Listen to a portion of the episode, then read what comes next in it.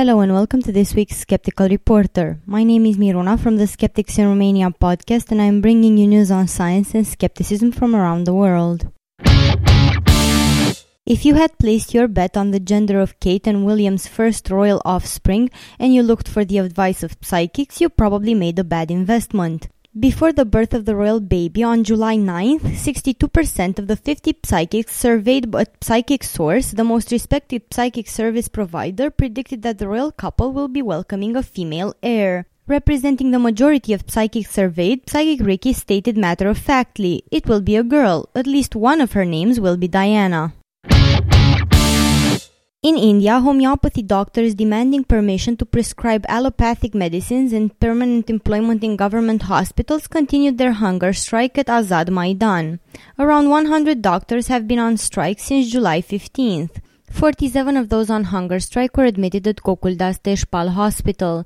Two were admitted in ICU. Currently, there are around 60,000 homeopathic doctors in the state, with 10,000 to 15,000 in Mumbai alone. Prashant Shinde, an independent practitioner, said, our demands have been pending for almost 35 years. We want removal of the word only from Bombay Homeopathic Practitioners Act of 1959, which states that homeopathy doctors can only practice homeopathy and nothing else.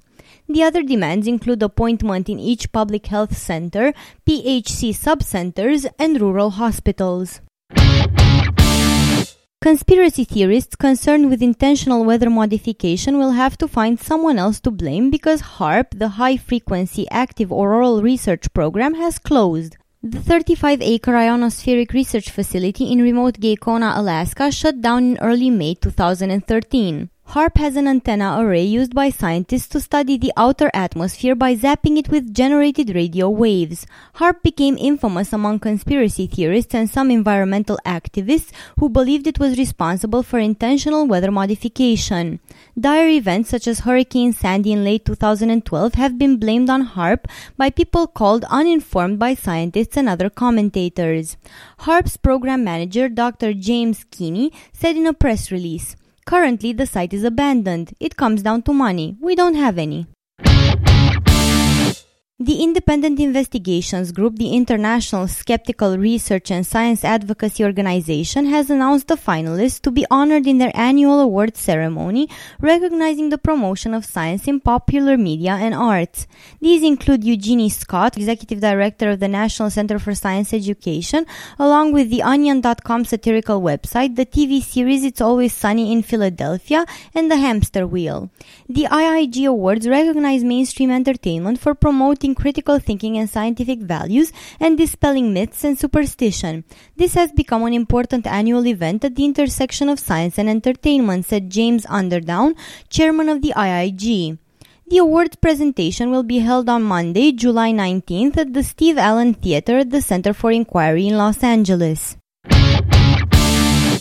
And now let's look at some news in science. False memories have been implanted into mice, scientists say a team was able to make the mice wrongly associate a benign environment with a previous unpleasant experience from different surroundings.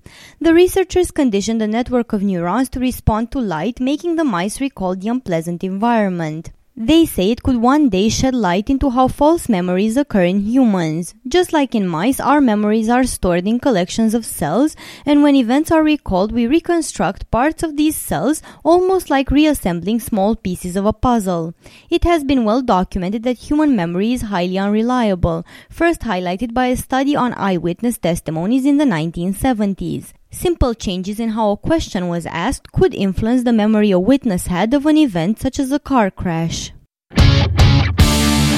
Scientists have confirmed one of the rarest phenomena of decay in particle physics found about three times in every billion collisions at the LHCb. They are now certain of the rarity of a transformation of subatomic particles hinted at previously. Scientists found a particle called a BS meson decaying into two muons for the first time. The LHCb team announced, finding particle decays this rare makes hunting for a needle in a haystack seem easy.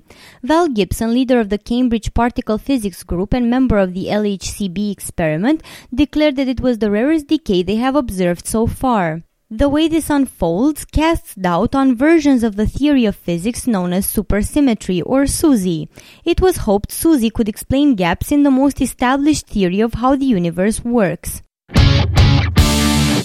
NASA has released photos of the Earth and Moon taken by a spacecraft orbiting Saturn, nearly a billion miles away. Our planet and its only satellite appear only as dots in the picture, which was taken by the Cassini spacecraft on July 19th. Scientists wanted to pay homage to the pale blue dot image captured by the Voyager 1 probe in 1990. This was the first time people knew in advance that their long distance picture was being taken. As part of the event launched by NASA, people were asked to wave in what Carolyn Porco, who leads Cassini's camera team, described as an interplanetary cosmic photo session. The wide-angle image is part of a larger mosaic or multi-image portrait that imaging scientists are putting together of the entire Saturn system.